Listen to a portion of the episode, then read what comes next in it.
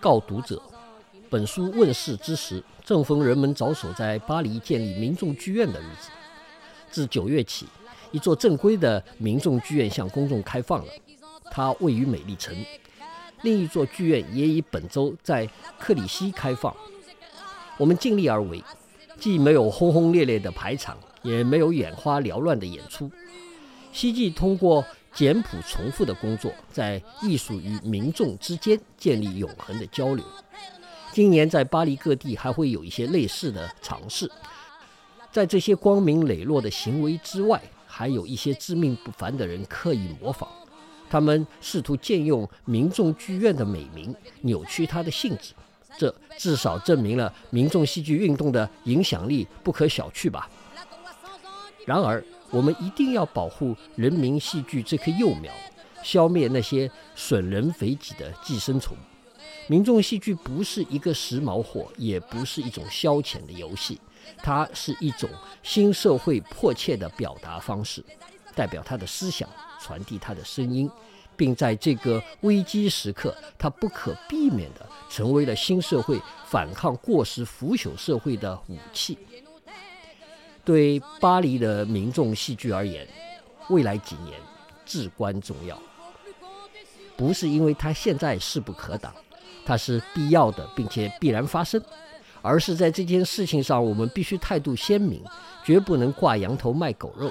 我们不能新建一些剧院，只有名称是新的，实质上还是资产阶级剧院。他们打着民众的旗号，匡时惑众。我们要建立一种。明智冥想的戏剧，要为了我们的新世界建立一种新艺术。罗曼·罗兰，一九零三年十一月十五日。大家好，这是草稿剧场栏目的第十一期节目。剧场给生活带来不一样的期待。我是栏目主持人赵川。你通常可以通过搜寻“无边界小酒馆”草稿剧场找到这档节目。大家可能留意到我的这档栏目，除了讲述我自己对剧场的一些理解，由此引申出来的故事和讨论，以及相关的一些创作，我也邀请戏剧人来做对话，讲述不同的视角下戏剧是如何与人们在一起，为人们所需要。除此之外，你或者也留意到我的这档栏目里还有不少跟书相关的内容，有时甚至像是一档读书节目。当然，这些书大致上都跟戏剧相关，跟我自己也有一些关联。这一期我要讲一本新书，叫《民众戏剧》。怎么说呢？书其实是旧书。是一百二十年前，即一九零三年出版的法国大作家、诺贝尔文学奖获得者罗曼·罗兰的著述。但说它是新书，因为我们第一次有了完整的中文译本，由上海社会科学院出版社出版，译者是杨越。我受邀为这本书作序，这个写序的过程啊，对我来说也是一个学习过程。颇多感悟，很多感触，也联系到了很多我以往的工作，所以在这里，今天我很愿意跟大家来聊一聊这本民众戏剧。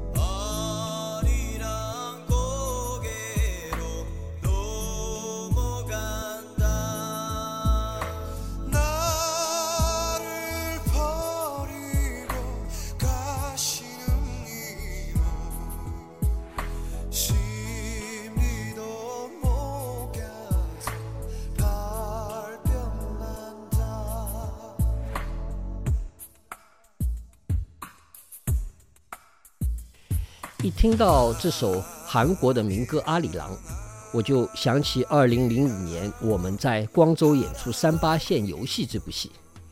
结尾时，中韩演出者与观众一起共唱《阿里郎》，并在歌声中一起跳舞。《三八线游戏》啊，是我们至今已持续创作和演出了十八年的民间剧社草台班做的第一出戏。带了这出戏临去韩国演出前，我在演出说明中写道，并且反映了我们理解的民众戏剧，以及这种戏剧所应有的诚恳表达态度。我拿给一同参与排演的台湾资深剧场人王莫林看，他说很好，用民众戏剧来定义这出戏很恰当。他觉得民众戏剧。常通过工作坊来展开工作和做呈现、做演出。我们的这个演出形式是演员席地坐在舞台两侧，演出没有侧幕和后台，正像是那种简朴而简易的工作坊方式。参演者来自不同的社会背景，注重肢体表演的开发，也是民众戏剧常有的方式。当然，他的认同不仅关于形式。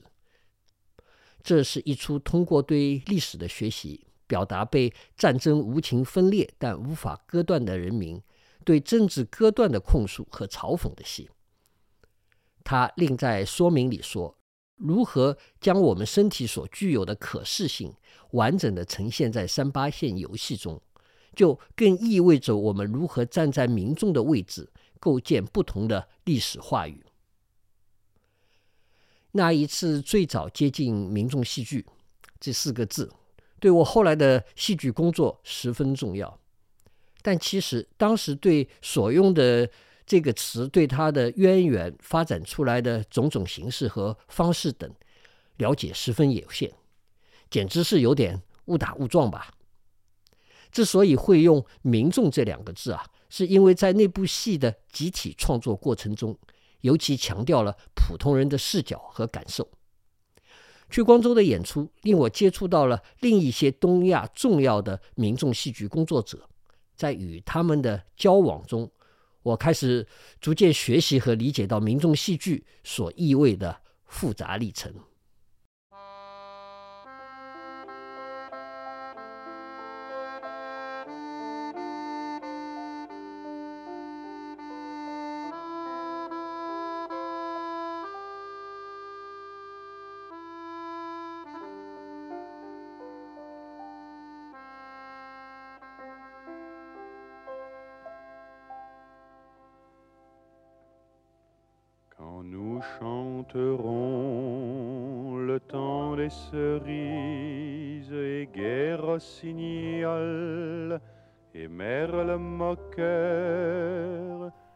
罗曼·罗兰一百多年前撰写的民众戏剧，是对这样一个运动渊源的重要展现。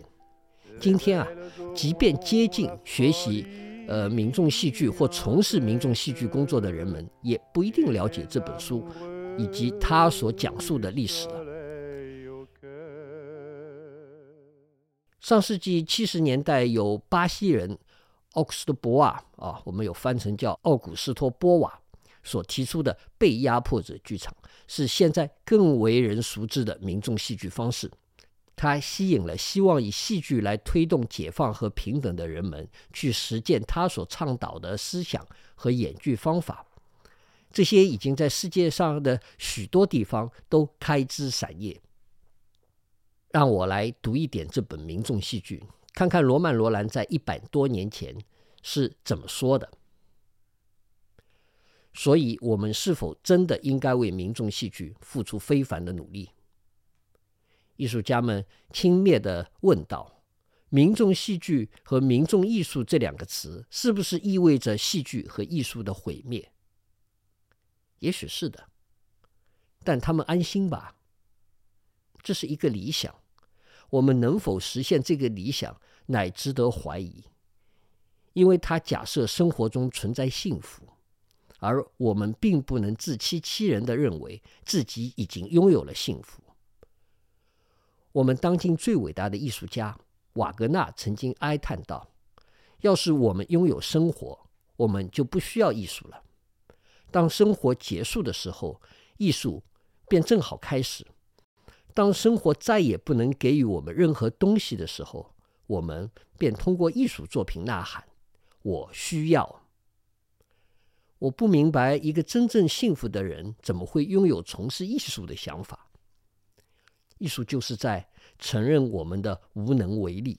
艺术就是一种欲望，为了重获青春和健康，为了享受大自然，为了虏获一个毫无保留的爱我的女人，为了拥有漂亮的孩子，我献出我所有的艺术，拿去吧，给我其余的一切。要是我们能给予不幸的人们这其余的一切中的一小部分，要是我们能在生活中增添些许的快乐，要是这些收获是要以牺牲艺术为代价，我们并不会后悔。读这些，真让我感叹那个时代人们的浪漫。罗曼·罗兰在《民众戏剧》这本书中描述了发生于法国大革命。在二十世纪初略具形态的民众戏剧运动场景，但即便是在法国，那些呀仍像是个起步。在书中，他对自己向往的民众戏剧理念做了热情的阐释和鼓动。比如，他说，要使民众戏剧有所益处，他首先应当为劳累了一天的工人带来身体和心灵的放松。未来剧院的建筑师要注意，如何可以使得廉价的座位不再让人如坐针毡。艺术家要努力让他们的作品洋溢喜悦，而不渲染忧伤和烦恼。艺术家要么是出于虚荣想要卖弄，要么是因为幼稚愚蠢才胆敢向民众兜售颓废艺术的残渣。即使颓废艺术偶尔也流露出闲散之人的智慧。他说：“躲避摧毁或压抑意志的事物，是很消极的做法。反过来，我们应该支持和激发灵魂。戏剧让民众得到放松，使得他们第二天更有动力。另外，健康淳朴的人如果不运动，就得不到完全的幸福。所以，戏剧应该充满各种愉快的行动。”他说：“我们之前已经反驳了艺术家认为他们所有的思想都对民众有益的理论。我们不是要就此让民众避免与激发思考的东西接触。工人的思想自然是在休息阶段，而他们的身体处于工作状态。思想训练是有用的，只要我们稍微做一些尝试，民众就会乐此不疲。就像很久不做运动的人。”会因为运动而快乐一样，因此我们要教会他们如何仔细观察和辨析人和事，尤其是他们自身。所以在罗曼·罗兰那里，欢乐、力量和智慧，这就是民众戏剧最重要的三个条件。他也引荐和分析了当时法国的戏剧资源，那些从本国的戏剧创作传统和新生力量。到周边地区不同传统的影响，到剧院系统的营运可能，甚至附录了许多相关的文献，尤其是大革命时期的政策和政令。这些呀，使得《民众戏剧》这本书超越了一般过去时代的戏剧论述，而可以被当作一种文献来读。它揭示了在欧洲现代民主国家诞生初期，在构建行人民之名的国家中，政治与文化精英阶层的互动，以及大革命中啊翻了身的第三等级，他们是怎么通过新的政体形式来斡旋自己在文化上，实则是在政治性的上面的诉求。那时，法国老式剧院的包厢要撤掉，以添加更多给平民的座位。知识阶层中的一些人提出要改演以民众为灵感、为他们服务的戏剧。新登上历史舞台的所谓的人民啊，在这一概念下凝聚的政治意识和道德，要在文艺节庆上获得属于他们自己的具体的表达方式，来占据与这些宣称相匹配的社会地位。从罗曼·罗兰的法国民众戏剧和剧院的历史，我们看到了一种现代国家制定文化政策、政府介入文艺生产的起点。他们被用于服务于意识形态、公民心智教育等等，用来推动新型国家和社会的构建。大革命中赫赫有名的领导人物，呃，比如丹东、罗伯茨比尔、马拉，他们颁布关于戏剧演出的内容和节庆等的文化政令。今天这类的举措呢，其实已被高度系统化的运用啊，呃，已是现代国家治理的重要的部分。回到戏剧，尽管。如果不仔细追究啊，去翻查历史资料这些，我们已经没有办法了解他书中所讲到的那个时代许多的剧作家和他们的戏了。但即便是这样呢，罗曼·罗兰还是十分清晰地指出了民众戏剧运动的源头是深受启蒙运动影响，以及由法国大革命带动的新社会关系的建设。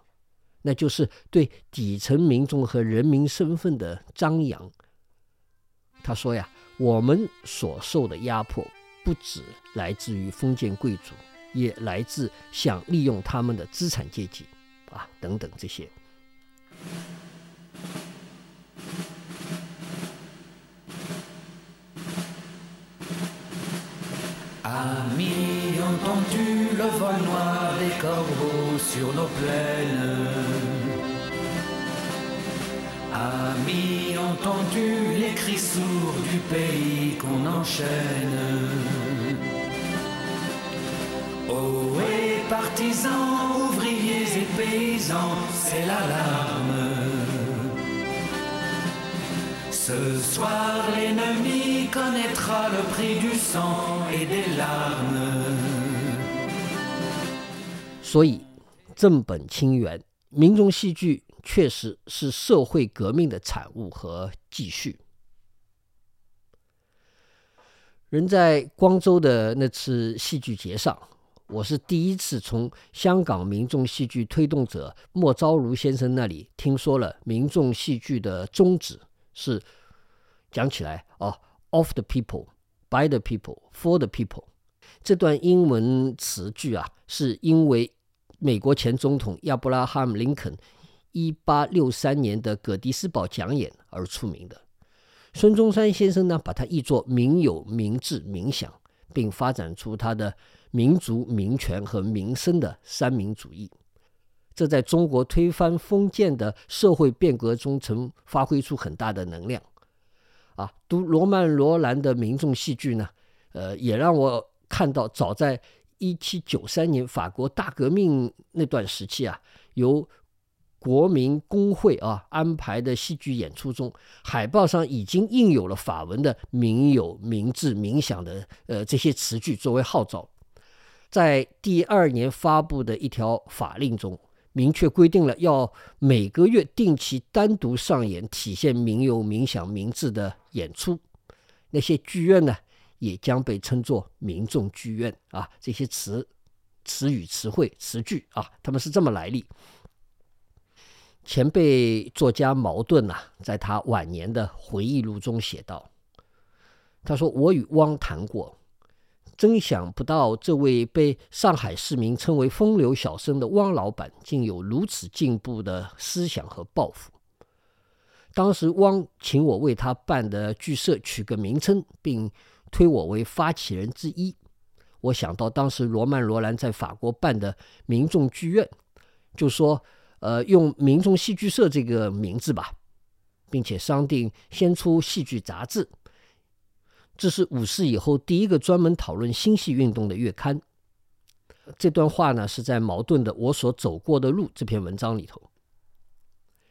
矛盾所说的汪老板，本名叫汪仲贤。是当时上海的一位呃舞台剧演员，也是新戏改革的积极推动者。民众戏剧社一九二一年由汪仲贤发起成立，一共呢有十三位成员，其中包括沈彦斌，也就是茅盾啊。呃，沈彦斌是他的本名，陈大悲、欧阳予倩、熊佛熙、郑振铎等啊这些后来在中国的文学史和戏剧史上非常重要的、非常有名的人。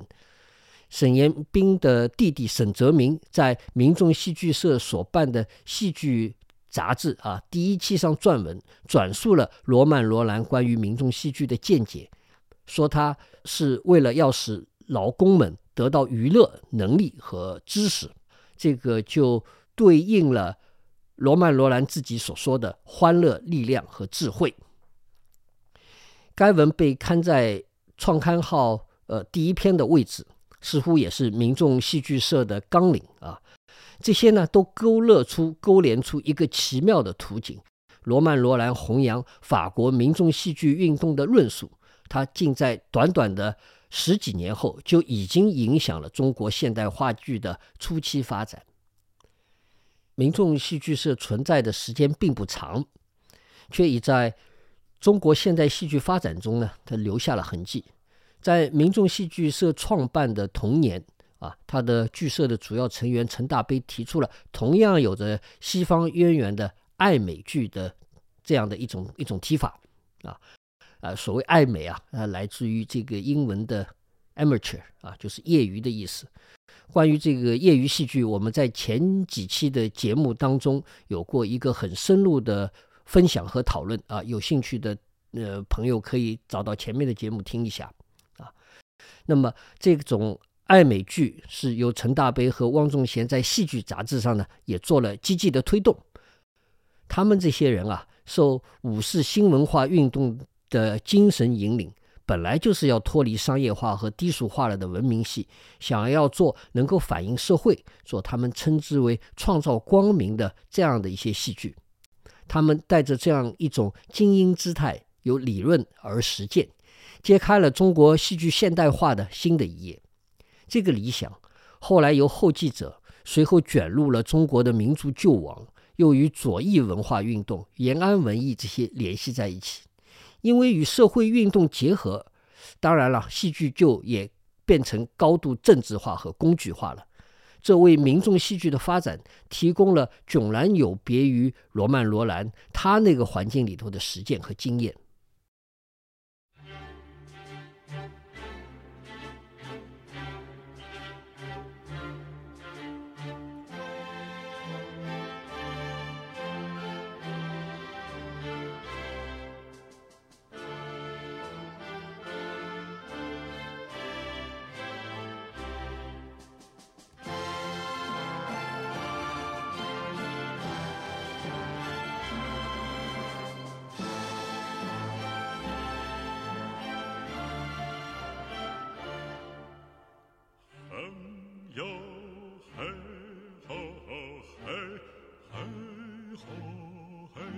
这一早先精英气息、自上而下的，甚至带着民族国家构建目的的文化理想，在上世纪中后期，尤其是与第三世界特定时空中的社会政治状况结合，发展成一种由上而下的文化抗争运动。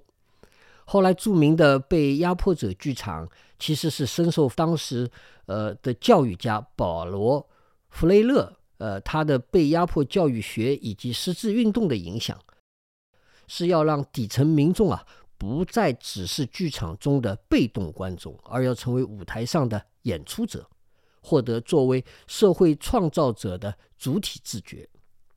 这让民众戏剧从呃渐被纳入文化政策和工具属性，转而在草根社会运动中找到自己的土壤。它仍然与启蒙意识纠结。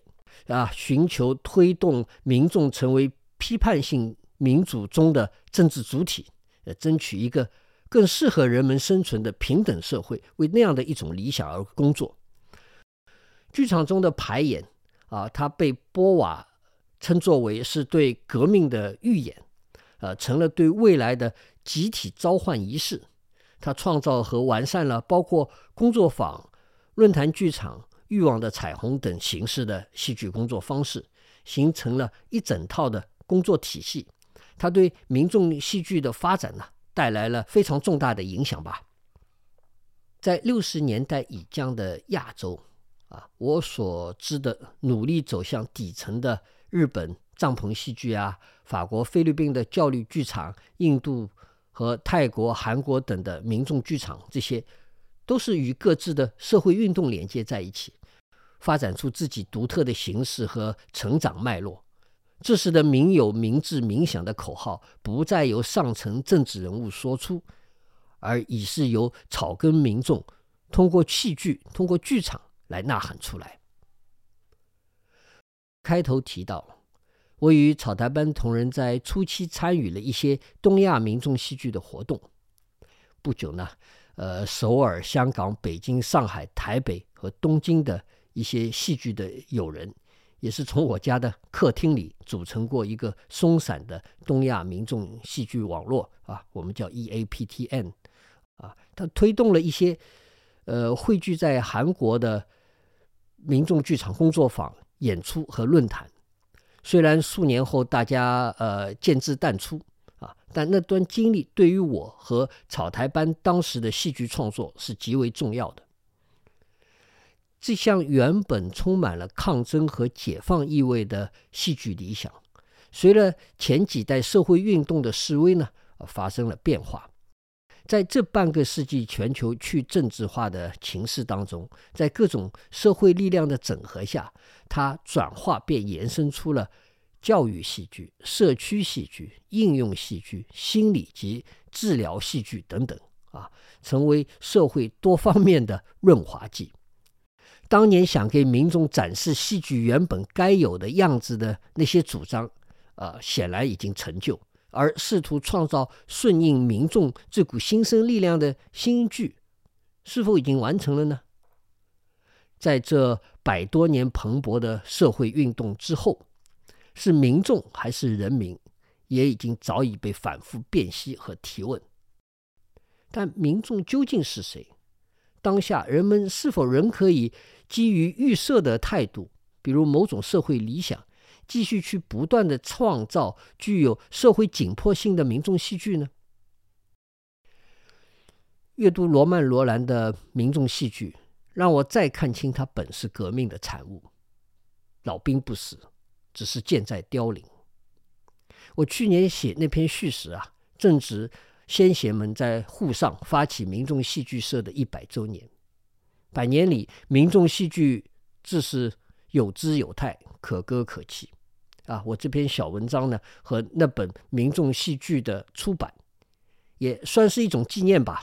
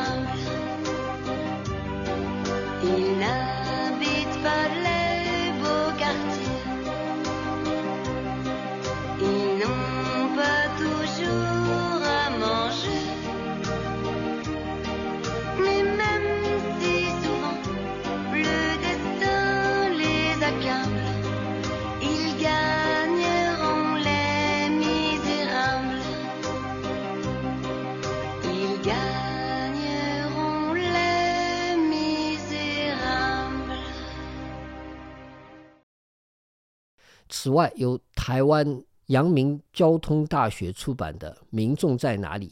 亚际社会的民众剧场》也在今年出版了。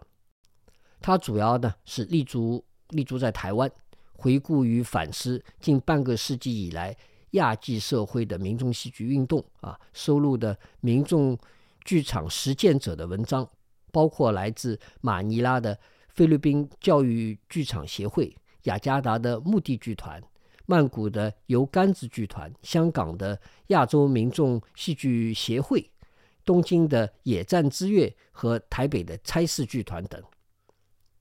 书中内容分别关注不同地域民众剧场的社会历史轨迹和批判反思。啊，一部分叙述了东南亚和日本的民众剧团如何在具体的地区条件下建立起多角度的对话和网络，并介入到当地的社群赋权与左翼斗争。那些文章诠释了各个剧团在各自地域脉络下所面对的自己的激进戏剧创作与创造性的戏剧生产方式之间的辩证关系。另一部分则聚焦于台湾地区的剧场，还有社区剧场运用中的赋权潜能等等。遗憾的是啊，我觉得他缺乏一点对上个时代民众戏剧的总体把握。但就资料而言，却已经是一本非常不错的集子了。好，剧场是重新想象世界的地方，因此戏要做起来，排练要练起来，演出要演起来。今天我们就讲到这里吧。不在结束前，我想再读一小段罗曼·罗兰的民众戏剧。但是为了让民众艺术取得胜利。仅仅有艺术是不够的。当年轻的马志尼决定投身文学的时候，他说道：“我觉得为了要有艺术，我们得先有一个民族。而过去的意大利并不完整，没有国家或自由，我们不会有艺术。因此，我们首先应当回应一个问题：我们会有一个国家吗？努力创造它吧。”随后，意大利文艺就会在我们的坟墓上开花结果。轮到我们，我们会说：“你们想要一种属于民众的艺术吗？”首先，建立一个民族吧，一个思想足够自由、懂得享受艺术的民族，一个没有被苦难或无休止的劳作压垮、拥有闲暇的民族，一个不受任何迷信思想或者狂热行为左右的民族。一个当家做主的民族，此刻战斗打响，胜利在望。浮士德对他们说：“用行动开始吧。”好，谢谢大家。